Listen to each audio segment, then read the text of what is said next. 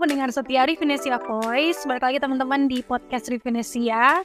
Um, kali ini kita ada di segmen hashtag tips untuk anak HI, um, sekaligus hashtag sapa luar negeri sepertinya. Karena narasumber kita hari ini nggak cuma uh, ngasih tips, tapi juga langsung kita uh, datangkan dari Korea gitu. tapi walaupun walaupun kayak gitu, kita tetap uh, pakai online ya teman-teman. Kita belum bisa ketemu langsung, tapi that's okay banget karena uh, dengan perkembangan teknologi ini kita bisa menyapa teman-teman dari seluruh uh, dunia gitu ya, dari seluruh negara di dunia. Nah, narasumber kita hari ini teman-teman seperti yang teman-teman uh, lihat di judul, kita akan ngomongin soal uh, scholarship yang ada di Korea. Dan of course kita akan mengundang narasumber langsung awardee dari beasiswa Global Korea Scholarship atau GKS ini. Nah, langsung aja aku sapa uh, narasumber kita hari ini namanya adalah Kak Tri Putri Handayani. Halo Katri. Eh, halo teman-teman semua dan halo Anissa. Halo Kak. Berarti Katri sekarang lagi di Korea? Iya, lagi Korea nih sekarang. Oh my god, keren banget. Di Korea lagi musim apa, Kak? Oh, sekarang lagi musim panas kok. Jadi emang lagi panas-panasnya nih di Korea. Sama kayak di Indonesia sih panasnya. Oh iya, kalau panasnya ber berarti panas banget gitu sama kayak di Indonesia, Kak? Iya, bener jadi udah terbiasa juga sih jadi that's okay hmm. tapi kalau musim dinginnya dingin banget nggak kak oh iya dingin banget apalagi kalau dari untuk aku ya dari negara tropis jadi itu literally dingin banget jadi ya kadang harus survive banget winter di sini oke okay, ampe turun salju gitu kak iya benar sekali Oke, okay, seru banget sih. Berarti salah satu pengalaman yang baru ya kak, sebagai iya. masyarakat tropis. Nah, untuk persaljuan ini. Oke, nah teman-teman jadi Kak Tridi uh, saat ini sedang menempuh S2 di Daejeon University. Itulah Kak pronunciation ya. Dan um, dan uh, men sekaligus juga menerima Global Korean Scholarship ini teman-teman sebagai uh, awardee beasiswanya. Nah, mungkin kita boleh dengar cerita dulu Kak, uh, Kak Tri ini backgroundnya dulu uh, S1-nya apakah langsung di Korea atau di Indonesia dulu, terus sekarang kesibukannya apa? Oke, bisa sepas sekali lagi ya, halo teman-teman. Uh, perkenalkan nama saya Tri Putri Handayani, bisa dipanggil Tri. Dan saya merupakan uh, salah satu awardee dari beasiswa Global Career Scholarship, yaitu beasiswa yang langsung diberikan oleh pemerintah Korea Selatan dan sekarang tengah menempuh pendidikan uh, eh, S2 atau master di Korea Selatan itu sendiri mengambil jurusan social welfare atau kesejahteraan sosial. Dan sebelumnya untuk S1 uh, eh, saya berkuliah di Universitas Muhammadiyah Yogyakarta mengambil jurusan hubungan internasional program kelas internasional dan saya merupakan angkatan 2016 di HI pada saat itu. Jadi mungkin sekian untuk uh, profil singkat saya. Oke, berarti S2-nya ngambil uh, kesejahteraan sosial ya, Kak? Iya, benar sekali boleh kasih gambaran nggak sih kak bedanya HI sama Kesos itu apa? Terus uh, kalau misalnya ngambil S2 berarti masih ada linearnya ya? Nah itu gimana kak? Oke, nah jadi untuk uh, jurusan saya emang agak sedikit uh, nggak sama dengan jurusan S1 saya, tapi masih satu lingkup yang sama yaitu lingkup uh, social science.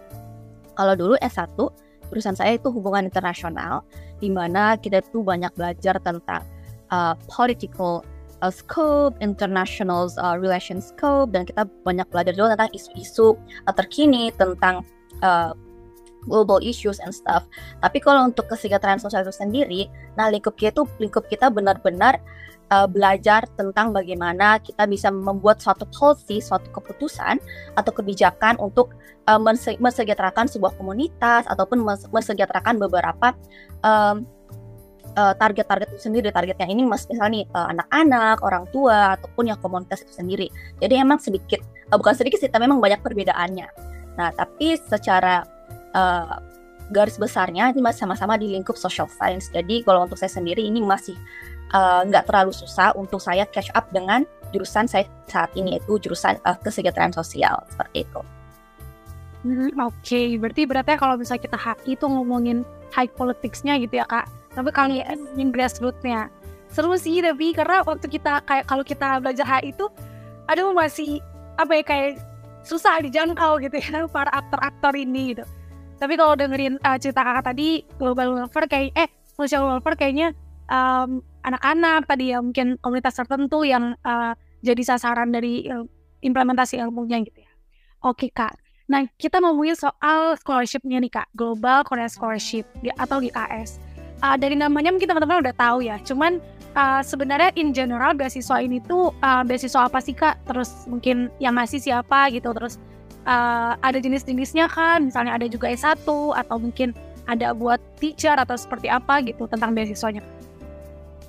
Oke, nah jadi untuk beasiswa GKS ini sendiri atau Global Career Scholarship, uh, as I mentioned before, ini langsung diberikan oleh pemerintah Korea Selatan itu sendiri. Dan untuk beasiswa ini terbuka untuk semua jenjang pendidikan dari S1, uh, D, D3, S2, S3 maupun research programs. Nah, jadi untuk uh, program beasiswa ini itu dikelola langsung oleh uh, oleh Kementerian Pendidikan dari Korea Selatan itu sendiri. Nah, jadi pure semua dana ini diberikan langsung oleh si pemerintah Korea Selatan. Seperti itu singkatnya. Dan juga untuk programnya ini itu dibuka dua kali dalam setahun di mana di bulan September uh, bulan Jan sorry bulan Februari itu khusus untuk pendaftar S2 dan S3 dan juga research program. Sedangkan di bulan September itu dikhususkan untuk pendaftar undergraduate atau D3 dan S1 jadi seperti itu. Oke, berarti perjenjang itu satu kali setahun ya kak? Yes, benar sekali. Oke, di bulan Februari. Oh, berarti persiapan tahun depan ya kalau teman-teman di sini mau mau daftar gitu. Oke, Kak. Nah, terus um, kalau dapat beasiswa ini apa aja sih Kak yang di cover? Terus uh, apakah kita berangkat ke Korea itu harus ada um, kualifikasi bahasa? Terus apakah itu juga dibiayain atau gimana nih Kak soal covernya? Oke, okay, kalau untuk coverage-nya itu sendiri atau benefits yang bakal diberikan oleh si beasiswa GKS ini bisa terbilang cukup banyak dan alhamdulillah itu memang mencukupi kehidupan kita sebagai mahasiswa rantau ya, singkatnya gitu. Jadi yang di cover itu pertama tentunya dari biaya pendidikan, the tuition fee, SPP dan segala macam. So we don't have to worry, jadi itu semua ditanggung oleh si pihak beasiswa itu sendiri.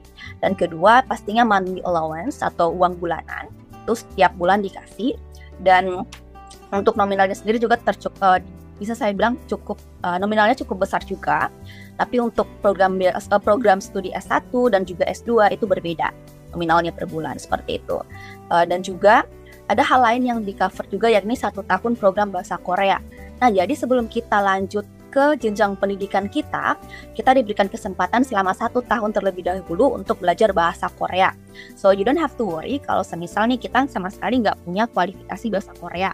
Nah jadi nantinya pas sampai di Korea, nah satu tahun itu kita diberi kesempatan untuk belajar bahasa Korea. Jadi seperti itu. Jadi kalaupun kita nggak punya sama sekali kualifikasi bahasa Korea, nggak punya sertifikat uh, proficiency test uh, in Korean, itu nggak apa-apa seperti itu. Tapi alangkah lebih bagusnya jika memang uh, kita udah punya basic bahasa Korea seperti itu. Kalau dari aku seperti itu, menurut aku. Oke, okay, berarti um, uh, kayak ngurus visa sama tiket pesawatnya juga di cover ya kak?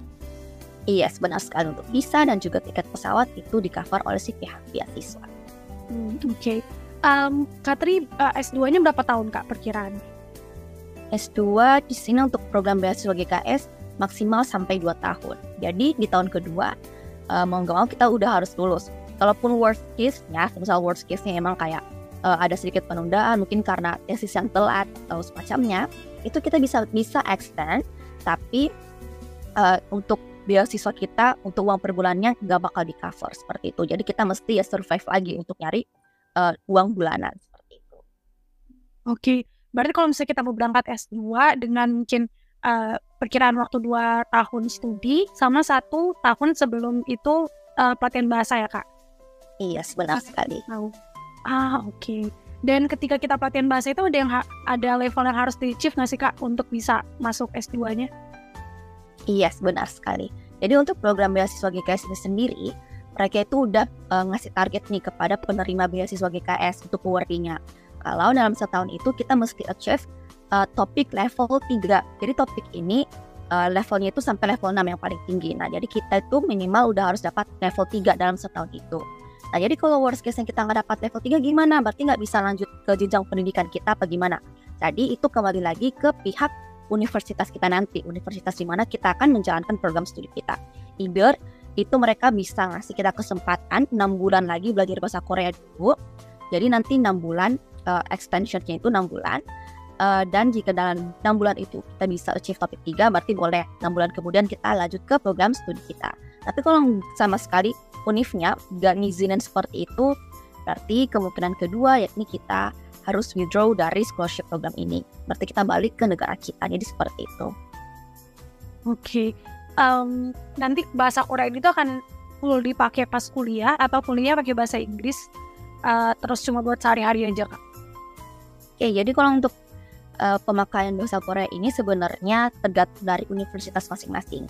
Jadi ada ada universitas dan ada uh, major atau jurusan yang memang jurusannya itu harus 100% dalam bahasa Korea dan ada juga yang 100% dalam bahasa Inggris. Jadi uh, tergantung lagi pemakaian bahasa Koreanya apakah memang untuk uh, akademik yaitu untuk pembelajaran selama nanti kita di program studi kita atau untuk kehidupan sehari-hari seperti itu. Nah, kalau case saya sendiri uh, major saya yaitu 100% taught in Korean, 100% pakai bahasa Korea. Jadi memang saya harus kemarin dapat topik 3 seperti itu. Nah, jadi kalau untuk uh, teman-teman saya yang lainnya pun sebenarnya mereka ada juga yang 100% pakai bahasa Inggris. Tapi terkadang uh, ada dosen mereka yang biasanya meminta mereka untuk pakai bahasa Korea nih di kelas mereka. Nah, itu kan kinda tricky sebenarnya. Jadi sebisa mungkin memang kita udah bisa menguasai bahasa Korea uh, setidaknya yang basic untuk daily life seperti itu. Wow, aku speechless sih kak. Berarti kak, kalau kuliahnya setiap hari itu 100% bahasa Korea.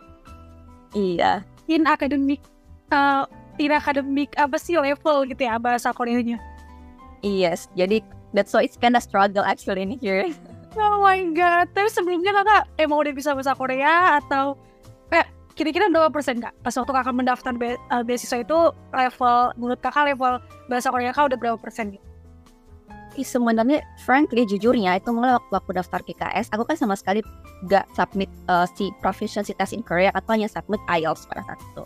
Karena pada saat itu aku I'm not really that confident with my Korean so dan bahasa Korea aku pada saat itu yang aku bisa bilang mungkin 40% aja 30% 40% seperti itu. Tapi alhamdulillahnya karena tapi alhamdulillahnya karena tadi kebantu sama program satu, ta eh, satu tahun program bahasa Korea. Nah jadi benar-benar di boost di situ uh, untuk bahasa Korea kita in the term of the writing, listening skills, and also like speaking. Jadi uh, sekarang mungkin bisa lah kalau aku bilang ya 60% 70% good. I'm I'm not really good in that so about my Koreans, tapi ya sebisa mungkin aku harus struggle gitu loh. Ah keren banget. Uh, by the way Katri belajar bahasa Korea itu dari kapan kak? Dari 2019. Di 2019 daftar beasiswanya 2020. 2021 oh 2021 yang 2019 itu benar-benar dari nol banget kak. Belajar iya dari nol banget. Iya. Oh aku merinding keren banget. Nggak kok ya belajar belajar bahasa tuh ya betul sih struggle-nya tuh besar banget ya. Apalagi bahasa yang bukan nggak familiar gitu. Kalau bahasa Inggris kan ya iya uh, mungkin kita sering gitu. Tapi kalau Korea wow berarti semangat juang Katri keren banget. Oke. Okay. Nisa Welcome kak. Oke. Okay. Nah kita ngomongin soal seksinya nih kak. Nah ini yang kadang-kadang ngebuat teman-teman kayak aduh lihat seksinya tuh udah ciut duluan gitu. Nah tapi kita pengen dengar pengalaman dari Katri gimana uh, bisa survive di setiap seksi sampai akhirnya bisa jadi awardee. Nah pertama ngomongin soal berkasnya kak. Di berkasnya itu apa aja sih kak yang dibutuhin? Terus persiapan Katri gimana? Mungkin tips-tipsnya juga biar teman-teman bisa lulus di tahap berkas. Oke. Okay. Nah, kalau untuk berkas itu sendiri sebenarnya memang rada banyak berkas yang mesti kita submit, but uh, you don't have to worry karena dari beasiswa uh, si pihak beasiswa GKS ini mereka itu selalu mengeluarkan guidelines di mana di guidelines itu juga diiringi uh, dengan formulir-formulir yang harus kita isi dan formulirnya itu sangat mendetail kayak gimana kita mesti ngisinya dan apa-apa yang harus kita isi jadi seperti itu. Jadi seperti uh, formulir aplikasinya like the application form and then also uh, the UKS applicant agreement and stuff itu yang mudah aja kok isinya. Nah ya tapi yang struggle-nya itu pas daftar ini ya uh, untuk dokumen yakni uh, di dokumen penting seperti kakak, kartu keluarga, uh, and then ijazah, transkrip dan juga akte kelahiran. Karena mengapa? Untuk beberapa dokumen yang masih berbahasa Indonesia seperti akte kelahiran dan juga kartu keluarga, Nah, itu mesti di notaris dulu ataupun di apostil. Jadi, apostil itu apa sih? Nah, apostil itu adalah tahap untuk melegalisir sebuah dokumen sampai di tahap pada zaman saya ya, pada zaman saya itu sampai di tahap uh, kementerian uh, sorry disampaikan di tahap di kedutaan besar Indonesia yang ada di uh, kedutaan besar Korea yang ada di Indonesia seperti itu jadi tahapannya harus ditranslate dulu di penerjemah tersumpah ke dalam bahasa Inggris dokumennya, then dinotarisasi lagi, dilegalisir, lalu dibawa ke Kementerian Hukum dan HAM, lalu dibawa ke Kementerian Luar Negeri dan sampai di tahap ke, uh, kedutaan besar Indonesia eh, Korea yang ada di Indonesia seperti itu. Tapi sekarang uh, udah dipermudah kok. Jadi tahapannya untuk apostil tadi itu cukup sampai di Kementerian Hukum dan HAM dan itu mereka udah bakal uh, tahapan dan itu le, legaliserin dok sorry uh, apa sih namanya untuk melegalisir dokumennya itu udah benar-benar uh, lengkap kok walaupun sampai di tahap Kementerian Hukum dan HAM katanya seperti itu. Nah itu sebenarnya ribet waktu itu agak struggle juga karena kan itu masa pandemi ya. Jadi benar-benar aduh gimana nih ke Jakarta lagi dan aku pada situ kan di Jogja. Nah terus pandemi itu kan literally kita nggak bisa ke mana-mana gitu kan. Nah tapi untungnya lalu ada jasa kayak jasa orang-orang yang di Jakarta mereka buka jasa untuk uh, apostil dokumen jadi kita tinggal ngirim softfile ke mereka dan mereka bakal download bukan softfile yang ngirim dokumen hard copy-nya ke mereka ke Jakarta dan mereka bakal bawa ke uh, institusi-institusi tadi gitu. Jadi itu sih ribetnya pada saat uh, zaman aku daftar si beasiswa GKS. Tapi untuk sekarang udah dipermudah kok. So you guys uh, you don't have to worry seperti itu.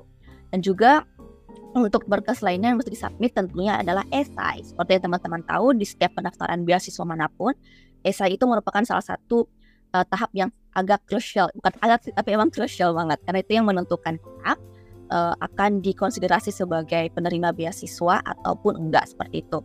Nah, jadi untuk esai sendiri saya juga kemarin berada uh, kepepet deadline itu juga waktu daftar waktu buat esainya itu jadi uh, saya nggak sempat proofread seperti itu.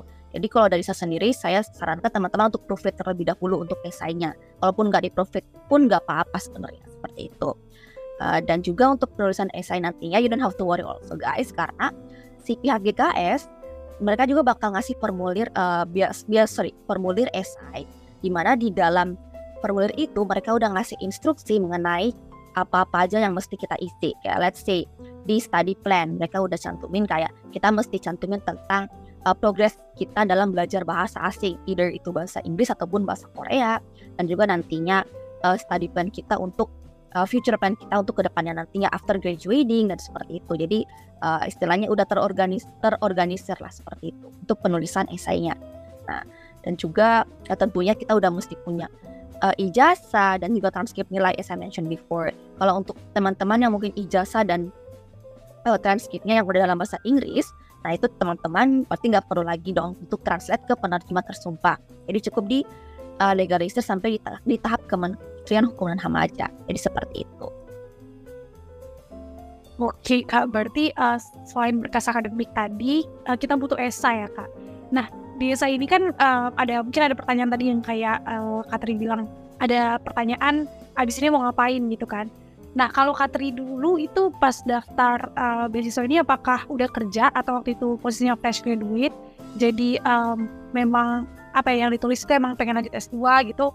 Nah uh, sama ya itu tadi yang gimana sih kak cara ngisi future uh, apa ya future activity yang pengen kita lakukan gitu di esai supaya bisa meyakinkan si pemberi beasiswa. Nah, jadi untuk uh, sebelumnya ketika saya daftar beasiswa GKS ini itu saya nggak sempat uh, kerja yang benar-benar uh, kerja yang kayak profesional banget enggak. Jadi setelah lulus kuliah saya sempat jadi academic tutor sama salah satu profesor yang ada di Universitas Muhammadiyah Yogyakarta. But it only last like for three to four months. Nah setelah itu saya uh, lanjut untuk freelance aja. Tapi di sela-sela waktu saya freelance, saya coba luangkan waktu untuk mulai mengumpulkan berbagai macam informasi mengenai beasiswa GKS ini sendiri dan juga mulai menulis esai dan juga karena pada saat itu saya ingin mengambil uh, IELTS jadi saya juga belajar IELTS seperti itu. Nah dan juga tentunya nah, oke okay, karena uh, untuk mengumpulkan dokumen-dokumen tadi kayak harus harus mengapostil dokumen, melegalisir dokumen kan butuh biaya. Maka dari itu saya juga sarankan teman-teman dari sekarang mungkin yang lagi tengah berkuliah itu sebisa mungkin juga uh, mungkin mengumpulkan dana untuk nantinya menyiapkan dokumen-dokumen ini. Karena untuk menyiapkan dokumen-dokumen tersebut kita butuh dana dari kita diri, dari diri kita sendiri seperti itu. Dan juga untuk penulisan di esai nanti khususnya study plan.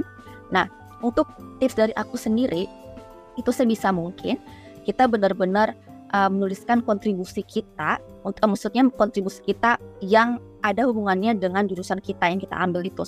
Uh, let's say aku social welfare kesejahteraan sosial. Jadi bagaimana bisa mungkin uh, ilmu yang udah aku ambil dari semasa belajar di Korea itu gimana caranya aku implementasikan nanti untuk uh, long term plan aku untuk rencana jangka panjang aku ataupun um, short term plan aku rencana jangka pendek.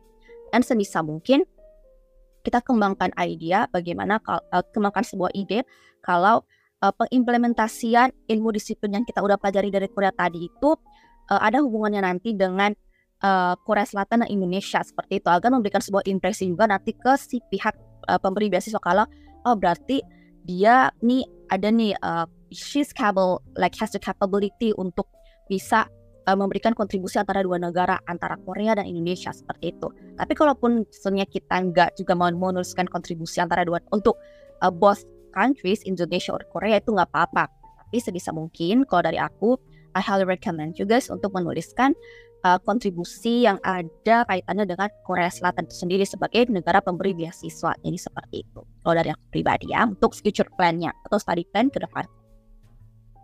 Oke, okay. okay, ini berarti not banget ya. Uh, kita berarti harus menuliskan, berarti sebelum itu kita harus riset dulu ya kak. Sama ini mungkin kayak Indonesia sama Korea hubungannya gimana, terus kita bisa ngisi uh, ke future plan kayak gimana gitu ya. Nah terus uh, untuk berkasnya ada juga surat rekomendasi nggak kak? Biasanya beasiswa minta surat rekomendasi. Kalau di ini ada juga nggak? Oh yes, benar sekali. Jadi kalau untuk uh, beasiswa GKS mereka juga mengharuskan kita untuk submit si surat rekomendasi tadi. Dan untuk uh, tahun saya kemarin itu kita mesti submit dua surat rekomendasi. Tapi katanya di tahun ini boleh udah diperbolehkan submit satu surat rekomendasi aja seperti itu.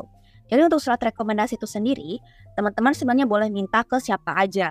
Tapi sebisa mungkin mintalah kepada uh, seseorang yang ada kaitannya dengan diri kalian. Maksudnya yang mengerti tentang personality kalian, mengerti tentang uh, kapasitas kalian, entah kapasitas kalian sebagai mahasiswa ataupun sebagai let's say kalau kalian udah kerja berarti mengerti kapasitas kalian sebagai uh, staff di tempat kalian bekerja. Seperti itu. Let's say kalau kemarin saya minta suatu rekomendasi uh, itu satu dari profesor saya uh, ketika berkuliah S1 kemarin HI di UMY di mana profesor kemarin karena saya kerja sama profesor saya sebagai akademik tutor jadi saya minta ke beliau seperti itu. Dan untuk surat rekomendasi saya yang kedua saya minta langsung kepada um, guru bahasa Korea saya waktu les kan waktu 2019 saya tulis bahasa Korea jadi saya langsung minta ke uh, guru bahasa Korea saya yang juga merupakan salah satu native uh, speaker untuk Korean language karena beliau juga orang Korea jadi seperti itu jadi teman-teman bebas sih minta ke siapa aja yang penting uh, orang tersebut paham tentang diri kalian seperti itu. Oke, okay. wow ini menarik sih kak. Berarti uh, bahkan kadang-kadang tuh kan kalau misalnya orang mau daftar S2 tuh ya kepikirannya dosen gitu atau kayak petinggi-petinggi gitu. Padahal tutor tuh juga bisa. Bener, aku juga mikir mungkin ini juga salah satu uh, bentuk kita tuh kelihatan serius gitu ya kak kayak kita uh, belajar sama tutor yang langsung native terus uh, beliau itu merekomendasikan kita gitu kayak lebih apa ya lebih oh yang meyakinkan aja gitu ini anak benar-benar pengen belajar. Oke okay. nah uh, itu berkas-berkasnya kak. Terus tahap yang dilalui apa aja sih kak? Dan tips-tips juga dari kakak gimana melewatin fase-fase itu. Jadi untuk tahapan-tahapannya uh, tahapan untuk pendaftaran beasiswa GKS ini sebenarnya nggak nggak juga begitu panjang jadi cukup kita di tahap satu ngirim dokumen aja. Untuk tahapannya sebenarnya ada dua tahap, yakni uh, sorry bukan tahap tapi lebih namanya jalur dua jalur pendaftaran, yakni jalur embassy atau jalur kedutaan dan satunya adalah jalur universitas. Nah jalur kedutaan ini kita langsung mengirimkan berkas kita ke kedutaan besar Indonesia, oh sorry kedutaan besar Korea yang ada di Indonesia. Nah di kedubes uh, Korea yang ada di Indonesia untuk yang daftar jalur universitas. Sedangkan untuk yang jalur, eh, sorry itu jalur kedubes uh, kedua ya tadi. Terus untuk jalur universitas itu berarti langsung mengirimkan seluruh dokumen kita ke alamat universitas tujuan. Jadi let's say kalau aku kemarin aku kan daftarnya lewat jalur universitas. Jadi aku langsung mengirimkan semua dokumen aku ke Universitas Daejeon melalui uh, pos gitu loh. Jadi melalui ya pengiriman pos ke luar negeri seperti itu. Nah, untuk jalur embassy tadi, jalur kedutaan, jalur kedubes tadi, itu kita boleh milih tiga universitas, sedangkan jalur universitas, uh, ya tiga universitas. Sedangkan untuk jalur universitas kita hanya boleh pilih satu universitas. Jadi seperti itu. Nah untuk tahapan kedua di jalur kedubes, uh, sorry jalur kedutaan dan juga jalur universitas, ketika dokumen kita dinyatakan lolos screening, Nah, kita bakal dipanggil untuk interview. Jadi kalau untuk di jalur kedutaan tadi, yang mendaftar lewat jalur kedutaan, nah mereka bakal diinterview oleh si pihak kedutaan, kedutaan uh, Indonesia, seperti itu kedutaan besar Korea yang ada di Indonesia. Nah, sedangkan untuk jalur universitas bakal langsung di bakal langsung diinterview oleh si pihak universitas tujuan kita, seperti itu. Nah, setelah di tahap um, interview wawancara, kalau kita udah di uh, rekomendasikan, maksudnya dinyatakan dulu di tahap interview tadi, maka kita akan direkomendasikan lagi ke pihak si pemberi beasiswa tadi, namanya NIIED. Istilahnya kalau Indonesia mungkin uh, eh, LPDP di bawah Kementerian Keuangan ya, keuangan ini seperti itulah ya. Nah kalau di Korea namanya NIIED itu semacam institusi uh, Kementerian Pendidikan si pendidikan di Korea seperti itu. Jadi mereka yang bakal nge-screening lagi dokumen kita ataupun mungkin bisa jadi di screening juga hasil wawancara kita seperti itu. Itu jalur universitas. Sedangkan jalur kedutaan kalau dinyatakan di lolos di tahap interview tadi, nah dokumen-dokumen mereka bakal dikirim ke pihak tiga universitas tadi. Karena jalur kedutaan kan boleh pilih tiga universitas. Jadi dikirim dulu dokumen mereka ke pihak tiga universitas tersebut untuk dilihat lagi. Jadi bisa jadi mereka dipilih nih ternyata lolos di tiga-tiga univ tadi. Jadi hasil akhirnya mereka tinggal pilih mau di univ yang mana. Tapi bisa jadi mereka cuma uh, kepilih di satu univ aja duanya ketolak. Tapi juga nggak apa-apa nanti dulu sekarang mereka juga didapatkan sebagai award kan karena udah diterima di salah satu universitas yang mereka pilih. Jadi seperti itu sih tahapannya nah di tahapan terakhir kalau untuk zaman saya tahun saya setelah dinyatakan lolos nanti oleh pihak NII tadi bakal ada uh, disuruh untuk medical check up nah jadi kita medical check up itu medical check upnya dengan biaya sendiri juga sebenarnya. Nah jadi di medical check up itu kan kita tentunya bakal kayak uh, ya di ronsen segala macam untuk ditahu kesehatan kita gimana kan kalau emang kita dinyatakan uh, sehat dalam keadaan yang sehat walafiat untuk bisa melanjutkan pendidikan ke Korea Selatan berarti kita dinyatakan sebagai awardee sebagai awardee penerima beasiswa GKS. Nah sebenarnya kalau untuk medical check up itu bisa, bisa dibilang 98% lolos lah sebagai awardee. Nah, itu sebenarnya tinggal tergantung hasil uh, medical check up-nya. Sebenarnya hasil medical check up itu dilihat kalau either kita pernah mengonsumsi obat-obat terlarang ataupun kita memiliki riwayat penyakit serius seperti itu. Tapi di luar itu kalau misal nggak ada hambatan di dua itu, insya Allah lolos itu. Tapi sekarang di tahun uh, di ya di tahun ini katanya udah nggak ada medical check up. Jadi sampai di tahap udah kalau dinyatakan lolos sama pihak pemberi beasiswa tadi ada NID, berarti udah sebagai awardee. Jadi nggak perlu lagi untuk medical check up seperti itu lagi. Nah itu tahapannya tadi. Kalau untuk uh, zaman saya kemarin fase-fase yang saya lewati itu as I mentioned before itu ketika saya daftar masih ya pandemi jadi benar-benar struggle-nya lu mau ke sana kemari ngurus dokumen itu agak ribet juga sebenarnya dan juga struggle kedua itu untuk di tes bahasa tadi IELTS jadi saya benar-benar harus memaksimalkan IELTS ini karena as like everyone know most of people know kalau si tes IELTS ini agak mahal seperti itu jadi benar-benar kita harus memaksimalkan untuk uh, istilahnya untuk mendapatkan skor minimal ya setidaknya kan agar tidak mengulang lagi. Soalnya kalau mengulang lagi aduh sayang lagi biayanya kan seperti itu. Jadi itu sih kalau dari aku struggle-nya kemarin itu pertama karena pandemi jadi mengurus dokumennya it's kind of like complicated and then second one is in the term of IELTS test seperti itu. Uh, kalau misalnya dari Indonesia tuh ada kayak kuota gitu nggak sih kak? Kayak berapa orang gitu atau enggak? Oke, jadi kuota tentunya ada. Jadi setiap negara itu diberikan kuota tertentu dari setiap pemberi beasiswa ini. Dan syukurnya Indonesia merupakan uh, dua negara teratas yang kuotanya uh, banyak diberikan oleh pihak, pihak beasiswa. Jadi setiap tahunnya itu berbeda sebenarnya kuotanya. Bisa jadi kayak tahun saya kemarin itu kuota untuk jalur universitas untuk Indonesia diberikan sebanyak berapa ya? Aku lupa kisaran 60 sampai 70 itu lumayan banyak juga. Oh sorry, itu kayaknya gabungan di antara kedutaan sama si universitas. Pokoknya in total 72. Jadi kalau mungkin embassy kemarin let's say 20-30 kali ya. Terus sisanya 40 orang mungkin dari universitas, jalur universitas itu. Jadi in total kayak 72 orang untuk Indonesia. Sedangkan kalau untuk ja, uh, untuk negara-negara lain ada yang cuma bahkan hanya dikasih 5 aja kuotanya. Itu udah dua jalur tadi, jalur universitas dan jalur kedutaan. Tuh, soalnya teman saya dari negara lain, she told me that uh, eh, mereka hanya diberikan kuota empat orang aja empat orang aja seperti itu jadi wah jadi bersyukurlah kita sebagai warga Indonesia ya kota diberikan cukup banyak seperti itu hmm. Oh iya, jadi ini juga uh, jadi kesempatan ya buat teman-teman gitu kan. Uh, kita punya kota yang banyak, berarti kesempatan buat uh, lolosnya tuh lumayan banyak lah dibanding negara lainnya.